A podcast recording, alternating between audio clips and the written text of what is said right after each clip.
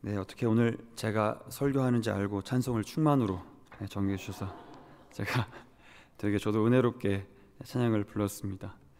어, 이전에는 저런 이렇게 찬양을 불렀을 때는 어, 제가 어떻게 하면 내 마음을 하나님 앞에 드릴 수 있는가에 대한 집중을 많이 했던 것 같아요.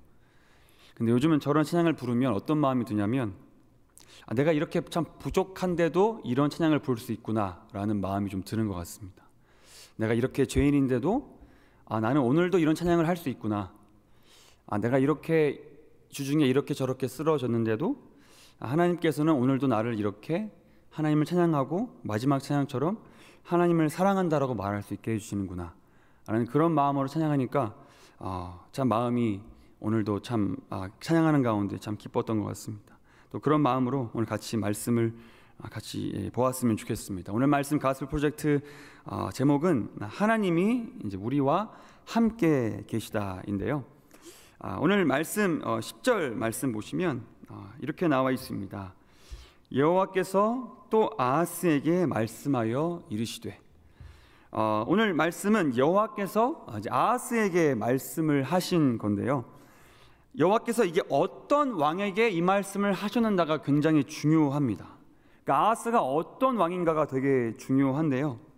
아, 여러분은 잘 아시겠지만 아하스는 유다 왕입니다. 그런데 유다 왕들은 많은 경우 대부분 다 하나님을 기쁘시게 해주었던 것 같습니다. 물론 후반에 가면 어, 대부분 다 하나님을 기쁘시게 해드리지 않고 짧게 끝났지만 다윗부터 시작해서 많은 왕들이 하나님을 기쁘시게 해줬던 왕인데 오늘 본문에 나오는 이 아스 왕은 하나님을 기쁘시게 해드린 왕이 아닙니다.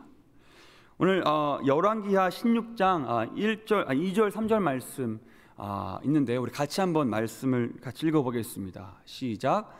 아스가 왕이 될 때에 나이가 20세라 예루살렘에서 16년간 다스렸으나 그의 조상 다윗과 같이 아니하여 그의 하나님 여호와께서 보시기에 정직히 행하지 아니하고 이스라엘의 여러 왕이 길로 행하며 또 여호와께서 이스라엘 자손 앞에서 쫓아내신 이방 사람의 가증한 일을 따라 자기 아들을 불가운데로 지나가게 하며 아멘. 자, 오늘 말씀 저 보시면 뭐 나타나죠? 그러니까 하나님을 기쁘시게 해드린 왕이 아닙니다. 16년 동안 유다를 다스린 왕이었는데 오늘 말씀 보니까 다윗과 같이 아, 하지 않았다. 하나님께서 보시기에 그렇게 기쁘시게 해드린 왕이 아니라고 말하고 있습니다. 여러분, 우리가 지난 한 두 달 동안 사무엘상 사무엘하를 통해서 새벽 예배 말씀을 큐티 말씀을 통해서 우리가 다윗에 대해서 보았죠.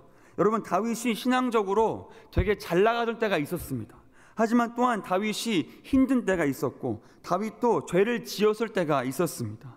그 다윗이 언제나 하나님 앞에서 100%로 하나님을 기쁘시게 해줬던 왕이 절대로 아닌데 다윗은 어떤 게 있었습니까? 하나님 앞에 죄가 있으면 회개하고 하나님을 구했던 그런 왕이었습니다. 그래서 그런 왕이었기 때문에 하나님 마음에 합한 사람이라는 그런 아, 레이벌이 붙었던 왕이었습니다. 그런데 여러분 이이 어, 아하스 왕의 이 선조 다윗뿐만 아니라 이 할아버지 우시아 왕도 하나님을 기쁘시게 해줬던 때가 있었습니다. 그리고 이 아하스 왕의 아버지 요담 왕도 하나님을 비교적 그래도 기쁘시게 해줬던 왕이었고요. 이 아하스 왕의 자기 아들 히스기야 왕도 매우 하나님을 기쁘시게 해줬던 왕이었는데 유독 이 아하스 왕만 하나님 앞에 이렇게 악독하게 행했던 왕이었습니다. 오늘 말씀 아까 말씀 보니까 어떻게까지 했다고 합니까? 심지어 자기 아들을 이방 신에게까지 살라 바쳤던 사람이 바로 이 아하스 왕이었습니다. 자기 할아버지, 자기 아버지, 자기 아들도 하나님을 다 기쁘시게 해드렸는데 이 아하스 왕은 그렇게 하나님을 기쁘시지 않게 해드리고 심지어 이방의 잘못된 습관을 따라서 자기의 자녀까지도 불에 살라 바쳐서 우상에게 바치는 그런 왕이었다라는 겁니다. 그런데 오늘 말씀은 보니까 여호와께서 이러한 악독한 아하스 왕에게 말씀하고 계신다라는 겁니다. 그런데 이 악독한 왕이 있었던 이 상황이 어떠한 상황인가? 오늘 1절 말씀 보니까 이렇게 나와 있습니다. 1절 말씀을 우리 같이 한번 읽어보겠습니다. 시작. 우시아의 손자요 요담의 아들인 유다의 아하스 왕 때에 아람의 르신 왕과 르말리아의 아들 이스라엘의 베가 왕이 올라와서 예루살렘을 쳤으나 능히 이기지 못하니라. 아멘. 자, 이런 악독한 왕이었는데 지금 상황이 어떻습니까? 바로 이 아람 왕 르신과 북이스라엘 왕 베가가 힘을 합쳐서 지금 유다를 공격하고 있는 그런 어, 상황입니다. 여러분 이 유다는요 강대국인 아수르 편이었습니다. 그런데 아람이라는 나라와 북이스라엘이라는 유다 이 같은 족속의 이, 이 나라는 반 안티 아수르였습니다. 그래서 이들은 아수르를 대항하고 싶은데 누구의 힘이 조금 더 필요했냐? 남유다의 힘이 필요했던 것 같습니다. 그래서 유다의 힘이 필요한데 유다는 자기 편이 아니니까 유다를 지금 공격해서 어떻게 하면 자기 편으로 끌어들일까라는 지금 고민을 하고 있는 그런 상황인 것 같습니다. 그런데 이 절 말씀 보니까 어떤 사람이 이 이야기 아람과 이스라엘이 동맹했다는 이 이야기를 다윗의 집인 유다에게 말하고 있는 장면이 오늘 2절에 나와 있습니다. 2절 말씀을 제가 읽어볼게요. 어떤 사람이 다윗의 집에 알려 이르되 아람이 에브라임과 동맹하였다 하였으므로 왕의 마음과 그의 백성의 마음이 숲이 바람에 흔들림 같이 흔들렸더라. 누군지는 알지 못해요. 그러니까 누군가 얘기해 줬어요. 지금 둘이 동맹해줘서 널 공격하고 있다. 라고 하니까 오늘 말씀 보니까 왕과 그 백성의 마음이 마치 숲이 바람에 흔들림과 같이 흔들렸다라고 그렇게 말해주고 있습니다. 괜히 지금, 국제 정세상으로 좋은 상황이 아닌데 오늘 3절에 어, 3절도 그것을 말해주고 있습니다. 3절 이렇게 나와죠. 그때 여호와께서 이사에게 이르시되 너와 내 아들 스알 야숲은 윗못 수도 끝 세탁자의 밭 큰 길에 나가서 아스를 만나. 하나님께서 이사야한테 여기로 가라고 하시는데 거기가 어디냐면 윗못 수도입니다. 물이 모이는 곳인데 아마 아하스는 모르게 몰라도 이 전쟁이 일어날 것 같으니까 물이 충분한지 아마 저수지를 확인하러 갔던 것 같습니다. 그러니까 지금 아하스의 마음도 지금 죄송합니다. 지금 아하스가 마음이 나라도 마음이 지금 굉장히 불안한 상태입니다. 또한 어떤 상태이냐면 아하스가 주님 앞에 지금 불순종을 하고 있는 상태인데요. 11절, 12절 말씀을 같이 한번 읽어 보겠습니다. 시작. 너는 내 하나님 여호와께 한 징조를 구하되 깊은 데에서든지 높은 데에서든지 구하라 하시니 아하스가 이르되 나는 구하지 아니하겠나이다.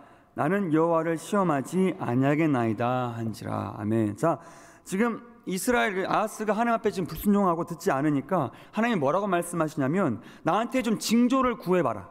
네가 깊은 데 있든지 높은 데 있든지 아무데나 상관없으니까 일단 구해만 봐라라고 지금 말씀을 하시는 거예요. 구해만 봐라고 하시는데 아하스가 뭐라고 합니까? 나는 구하지 않겠습니다. 여호와를 시험하지 않겠습니다라고 합니다. 마치 이걸 들으면 지금 아하스가 여호와를 시험하지 않으려고 말하는 것 같지만 사실은 여호와는 아 저기 아하스는 하나님을 향한 불신을 가장한 말로 하고 있는 겁니다. 아, 하나님을 시험하면 안 되니까 제가 이렇게 말하지 않을게요. 근데 그 깊은 말은 깊은 마음은 뭐가 있냐면 하나님을 의지하지 않고 아수를 의지하니까 하나님을 의지하고 싶지 않으니까 대충 하나님 귀에 들으시기에 괜찮은 말로 속여서 말하고 있는 겁니다. 자, 지금 이 나라가 어떻다고 말하고 있습니까? 하나님께 불순종하고 우상 숭배와 죄악을 선택하는 아하스 왕의 상태고요. 동맹 소식에 매우 떨고 있는 왕과 나라.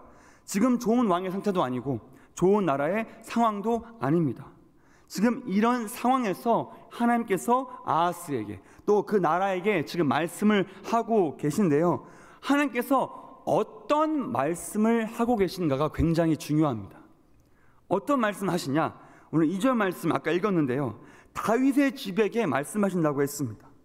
이 죄악된 왕과 흔들리고 있는 나라를 오늘 말씀 뭐라고 말합니까? 다윗의 집이라고 말하고 있습니다. 자, 왜 다윗의 집이라고 말했을까? 그 이유는 하나님께서 다윗에게 언약을 맺으셨기 때문에 그렇습니다. 여러분 하나님께서는 다윗에게 약속하셨어요. 너의 집을 영원히 세우겠다고 약속하셨습니다. 그리고 약속은 변함 없을 거라고 하셨어요. 그런데 오늘 왕이 어떻다고 했습니까? 이 와스 왕은 하나님을 떠난 왕이라고 했습니다. 하나님을 기쁘시게 해드리지 않는 왕이라고 했습니다. 심지어 하나님 앞에 자기 자식을 불살라 바치는 왕이라고 했습니다. 이런 왕의 상태이고 주님을 떠난 왕의 상태, 그런 나라의 상태인데도 불구하고 하나님은 이 집을 다윗의 왕이라고 부르셨습니다. 왜냐하면 하나님께서 다윗과 세우신 언약은 변함이 없기 때문에 그렇습니다. 그렇기 때문에 여전히 이 집이 지금 죄악된 집이지만 다윗의 집이라고 부르고 계신 겁니다. 오늘 또 3절 말씀에 하나님께서 어떤 말씀 하시냐면 제가 다시 한번 3절 읽어보겠습니다.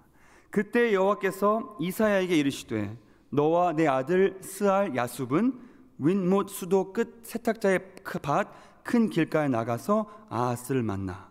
자 하나님께서 지금 이사야에게 말씀하세요. 2절 말씀은 어떤 사람이 어, 그 유다의 아, 어, 다윗의 집에 말씀 어떤 메시지를 주니까 그 나라가 흔들렸다고 했습니다. 바로 3절에 그때 여호와께서 이사야에게 말씀하셨다고 했는데요. 가서 아하스를 만나라고 했습니다.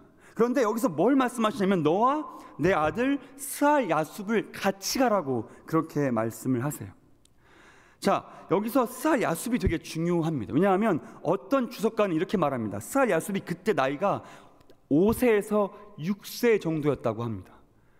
자, 지금 왕을 만나러 가는데 5세에서 6세 아이들 데려가라고 이야기해요. 아무런 필요 없을 것 같은 아이를 데려가라고 이야기합니다. 왜 하나님께서는 이사야에게 이스라엘 야숲을 같이 데려가라고 하셨을까? 바로 이 이스라엘 야숲을 통해서 하나님께서 아하스에게 말씀하고 싶으셨기 때문에 어, 때문에 어, 그런 것입니다. 여러분 이 이스라엘 야숲의 이름의 뜻은 무엇이냐면요 이런 뜻입니다. 이스라엘 야숲의 이름의 뜻은 남은 자들이 돌아올 것이다. 이 말씀은요 심판과 회복을 같이 말씀하시는 겁니다. 이지, 이, 지금 이들이 너무나 주님 앞에 많은 죄악을 범했기 때문에 하나님 이들을 심판하실 수밖에 없다라는 것을 말하고 있는 겁니다. 하지만 한편으로는 심판으로 끝나는 것이 아니라 다 싹쓸이 없애는 것이 아니라 이들에게 남는 자를 남겨주셔서 이들이 나중에 이스라엘을 떠나서 포로가 돼서 도망가겠지만 나중에 그들이 다시 이 나라로 돌아올 것이라는 주님의 회복의 말씀을 같이 말씀하시는 거예요. 여러분 노아도 마찬가지 않습니까? 하나님 노아에게 노아의 방주를 통해서 다 없애실 수 있었어요. 수만 수백 년 동안 하나님 앞에 죄를 지은 그 수많은 그 사람들을 하나님께서는 다 없애실 수 있는 분이셨습니다. 근데 그렇게 하지 않으셨습니다. 노아와 그 자녀들을 남겨 주셨습니다. 여기도 마찬가지죠. 이 아스 왕과 그 백성들이 주님 앞에 수많은 죄악을 범했습니다. 그리고 하나님께서는 이사와 이사의 아들을 통해서 말씀하시는 겁니다. 심판이 분명히 있을 거다. 하지만 반드시 회복될 것이다. 왜 그렇습니까? 바로 다윗의 집이기 때문에 그렇습니다. 하나님께서 이 죄악이 많은 다윗의 집에게 사절 말씀 이렇게 말씀하십니다. 사절 말씀을 또 같이 한번 읽어 보겠습니다. 시작. 그에게 이르기를 너는 삼가며 조용하라. 르신과 아람과 르말리아의 아들이 심히 노할지라도 이들은 연기나는 두 부직갱이 그릇터기에 불과하니 두려워하지 말며 낙심하지 말라. 아멘. 우리 5절부터 5절부터 7절까지를 쭉 더 읽어보겠습니다. 시작. 아람과 에브라임과 르말리아의 아들이 악한 꾀로 너를 대적하여 이르기를 우리가 올라가 유다를 쳐서 그것을 쓰러뜨리고 우리를 위하여 그것을 무너뜨리고 다부엘의 아들을 그 중에 세워 왕으로 삼자 하였으나 주 여호와의 말씀이 그 일은 서지 못하며 이루어지지 못하리라. 아멘. 자, 하나님께서는 다윗의 집을 지키기 위해서 아하스에게 사절을 말씀하십니다. 뭐라고 말씀하십니까? 바로 두려워하지 말라라고 말씀하십니다. 삼가 조용하라. 더 이상 그렇게 떠들지 말고 불, 그들은 부지경의 어, 그릇터기에 불과하니 그냥 불이 연기만 나는 나무에 불과하니까 절대로 그들을 두려워하지 말라라고 말씀하십니다. 또 5절부터는 뭐라고 말씀하시냐? 내가 그 아람과 그 이스라엘의 계략을 다 알고 있다. 그들이 지네들끼리 막 이야기해서 이렇게 우리가 유다를 먹을 거라고 말했는지 모르지만 내가 그들의 계획을 다 알고 있다라고 말씀하십니다. 또 뭐라고 말씀하시냐면 그들이 심지어 아주 계획을 세밀하게 세워서 다부엘의 아들을 왕으로 세우려고 하는 것도 내가 다 알고 있다라고 말씀하십니다. 여러분 다부엘의 아들은요 다윗 왕가의 사람이 아닙니다. 유다의 사람이 아니에요. 하나님께서 세우신 사람이 아닙니다. 하나님께서 이 계획을 지금 다 알고 계신다라고 말씀하십니다. 또 그 이후의 말씀 뭐라고 하시냐면 에브라임의 머리는 사마리아요 사마리아의 머리는 르말리아의 아들이니라 만일 너희가 굳게 믿지 아니하면 너희는 굳게 서지 못하리라 하시니라 하나님께서 또 뭐라고 말씀하시냐면 그러니까 제발 굳게 나를 믿어라라고 말씀하십니다. 아수를 의지하지 말고 너의 네가 지금까지 편했던 걸 의지하지 말고 나에게 오라라고 말씀하십니다. 하지만 여러분 이 말씀 다 이후에 역대하의 말씀 보시면 이렇게 나와 있습니다. 저는 제가 읽어 드릴게요. 28장 22절에 아하스가 이, 이것이 다 일어나고 나서 아나스가 곤고할 때에 더욱 여호와께 범죄하여 이런 말씀 다 들었지만 결국 아하스는 하나님을 의지하지 않고 계속 범죄하는 모습을 보게 됩니다. 근데 그 이후에 13절 말씀에 너무나 귀한 말씀을 하세요. 이렇게 죄악된 아하스를 이렇게 이런 상황 가운데 하나님께서 이렇게 말씀하시는데 우리 13절 말씀과 14절 말씀을 같이 한번 읽어 보겠습니다. 시작. 다윗의 집이여 원하건대 여다 너희가 사람을 괴롭히고서 그것을 작은 일로 여겨 또 나의 하나님을 괴롭히려 하느냐? 그러므로 주께서 친히 징조를 너에게 주실 것이라. 보라 처녀가 잉태하여 아들을 낳을 것이요. 그의 이름을 임마누엘이라 하리라. 아멘. 자 지금 여기서 또 뭐라고 말씀하십니까? 하나님께서 말을 안 들으니까 또 말씀하시는 거예요. 이전에는 아하스 왕이 말을 안 들으니까 이제는 아하스 왕뿐만 아니라 유다 온 민족에게 말씀하십니다. 뭐라고 말씀하십니까? 또 여기서 뭐라고요? 다윗의 집이여라고 말씀하십니다. 내가 약속한 이 나라, 내가 언약한 이 나라, 내가 버리지, 않겠다고 말하고 있는 이 나라, 너희 다윗의 집이여 원하건대 들을지어다 라고 말씀하십니다. 왜 나의 말을 이렇게 듣지 않니? 라고 말씀하시면서 제발 들어라고 말씀하시면 14절에 뭐라고 말씀하십니까? 바로 내가 너에게 처녀를 통해서 잉태하여 아들을 낳을 것이요 그 이름을 임마누엘이라 하리라 라고 말씀하십니다. 여러분 이 임마누엘이라는 단어를 우리가 크리스마스 때 참 많이 듣죠. 저는 근데 이 말씀을 잘 몰랐습니다. 신약에 마태복음에 있는 말씀이고 구약에 있는 말씀을 인용해서 한 것까지는 알았습니다. 그런데 제가 오늘 말씀 이 말씀을 준비하다 보니까 어떤 게 마음에 왔냐면 예수님 하나님께서 이 유다에게 임마누엘이라는 단어를 말씀하실 때는 이 유다가 영적으로 평안할 때가 아니었다라는 겁니다. 영적으로 평안할 때가 아니라 오히려 죄악이 많고 나라가 흔들릴 때 하나님 말씀을 듣고 싶어 하지 않아 할 때 하나님께서 임마누엘이라고 말씀하시는 겁니다. 여러분 임마누엘의 뜻이 뭡니까? 바로 하나님이 우리와 함께 하신다라는 뜻이죠. 하나님을 거절하고 하나님을 멀리하고 하나님 말씀에 순종하지 않아 하는 아하스와 유다에게 하나님은 말씀하시는 겁니다. 다윗의 집아 내가 너와 지금도 함께 있다. 하나님은 죄악을 범하 가운데 있는 나라 가운데도 여전히 하나님은 본인의 언약을 이루시는 것을 볼 수 있습니다. 여러분 우리 마태복음에 이 임마누엘이라는 단어가 나오죠. 이 마태복음은 유대인들에게 복음을 전하는 책입니다. 이 마태복음은 율법주의에 빠진 그 유대인 리더들을 그들의 잘못된 가르침 빠진 유대인들에게 주의 말씀을 전하기 위해서 지어진 책이 바로 마태복음입니다. 여러분 산상수훈이 어떤 책입니까? 산상수훈은 예수님께서 복음을 전하는 책입니다. 산상수훈은 유대인들이 내가 얼마나 내 힘으로 내 능력으로 하나님 앞에 내가 거룩한지를 보여주려고 하는 사람들에게 예수님께서 내가 주여 주여 하는 자마다 천국에 올 수 없다라고 말씀하시는 책입니다. 너의 힘으로 네가 구원받을 수 없고 네가 아무리 열심으로 하고 네가 네 죄를 감추고 네 열심으로 아무리 내 앞에 바로 서려고 해도 아무나 주여 주여 한다고 천국 오는 것이 아니라 예수 그리스도를 믿는 자가 예수 믿는 자가 구원받아서 주 앞에 갈 수 있다라는 것을 말씀하신 책이 바로 마태복음입니다. 여러분 이 마태복음은요 세리인 마태가 유대인들에게 쓰는 책입니다. 여러분 세리는 누구입니까? 유대인인데 로마를 위해 일한 사람입니다. 유대인인데 아, 유대인들의 세금을 더 떼서 마치 사기꾼처럼 일했던 사람입니다. 근데 자기를 싫어했던 그 유대인들에게 예수 믿고 나서 주님 성령충 받고 제자로서 살다가 주의 복음을 마태가 유대인들에게 쓴 책이 바로 마태복음입니다. 여러분 마태복음 1장에 나와 있는 예수님의 계보 아시죠? 그 계보에는 여러 가지 여인들의 이름이 나옵니다. 다 죄악된 여인들, 뭐 이방인들, 아, 몸 파는 사람들, 또 막 시아버님과 아, 여인이 아, 며느리가 관계 맺어서 낳은 자식의 이름은 뭐 그렇게 나옵니다. 그런데 여기에 계보에는 아하스의 이름도 나옵니다. 그리고 여러분 이 마태복음 1장에 나오는 이 예수님의 계보는요 엄밀히 따지면 예수님의 직통 계보는 아닙니다. 왜냐하면 요셉이 씨앗이 예수님이 아니기 때문에 그렇습니다. 마리아는 맞죠.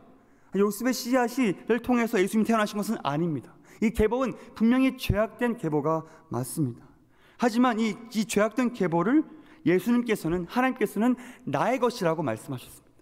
내가 이 계보가 나의 것이고 이 죄악된 계보를 내가 선택했고 이곳을 통해서 하나님의 아, 자녀인 아, 하나님의 유다에 약속하신 임마누엘의 하나님 예수님께서 나오신 것입니다. 그렇기 때문에 오늘 말씀 통해서 우리 한 가지 알 수 있는 것이 무엇이 있습니까? 복음은 죄인과 함께 하시는 분이 바로 하나님이시라는 겁니다. 죄인이 죄를 인정해서 하나님 앞에 나온다면 하나님 그 죄인을 구원하신다는 것이 바로 이 복음입니다. 복음은 의인과 함께 하신다는 것이 아니라 복음은 죄인과 함께 하시는 분이 바로 하나님이시라는 것을 말씀하고 있는 것입니다. 그렇기 때문에 여러분, 저 여러분 우리는요. 죄 가운데 있을 때가 바로 복음을 다시 들을 때입니다. 내가 죄 가운데 있을 때가 다시 하나님의 말씀을 들을 때입니다. 내가 죄 가운데 있을 때가 다시 주님 앞에 기도의 자리로 나아가야 될 때입니다. 내가 생각할 때 내가 지금 죄 가운데 있을 때가 바로 주일 예배에 나올 때입니다. 내가 죄 가운데 있을 때가 바로 주님이 허락하신 공동체 안에 셀문 안에 나아갈 때입니다. 우리는 주로 죄를 지으면 이런 것들을 하고 싶지가 않습니다. 왜 그렇습니까? 나는 죄인이기 때문에 그렇습니다. 하지만 하나님은 뭐라고 말씀하십니까? 죄인이었을 그때에 우리를 위해서 죽으셨다라고 했습니다. 죄인이었을 그때에 하나님께서 우리와 함께 하신다고 했습니다. 그렇기 때문에 우리가 내 생각할 때 내가 죄 가운데 있을 때가 바로 하나님을 찾을 때이고 죄 가운데 있을 때가 바로 하나님의 음성을 들을 때입니다. 여러분, 하나님은 저와 여러분을 너무나 사랑하십니다. 하나님은 우리를 너무나 사랑하셔서 죄인 되었을 때에 우리를 예수 믿게 하셨고 죄인 되었을 때에 우리로 하여금 하나님을 찾게 하셨으며 죄인 되었을 때에 우리로 하여금 온전히 하나님을 바라보게 하셨습니다. 혹여나 지금 내가 이러저러한 죄악에 빠져서 아, 나는 과연 하나님 앞에 나아갈 수 있을까라고 고민하고 있는 분들이 있습니까? 남들에게 말 못한 할 그런 죄악 때문에 남들에게 말 못할 그런 나의 약함 때문에 나의 그런 부끄러움과 수치스러운 모습 때문에 내가 과연 예배를 다시 드릴 수 있을까? 다른 사람들 열심히 옷 잘 빼입고 나와서 나도 그렇게 나와서 주일날 1부 예배, 2부 예배, 3부 예배, 금요 예배 나와서 나도 예배 드릴 수 있을까? 마치 저 사람들은 다 예배 하나님 앞에 다 거룩한 것 같고 나는 그렇지 않은 것 같은데 나는 과연 하나님 앞에 예배 드릴 수 있을까? 라는 질문이 들 때 하나님 우리에게 말씀하십니다. 임마누엘. 하나님은 우리와 함께 계신다. 아하스에게 이 말씀하신 하나님께서 오늘도 저와 여러분들에게 동일하게 말씀하실 줄로 믿습니다. 아멘.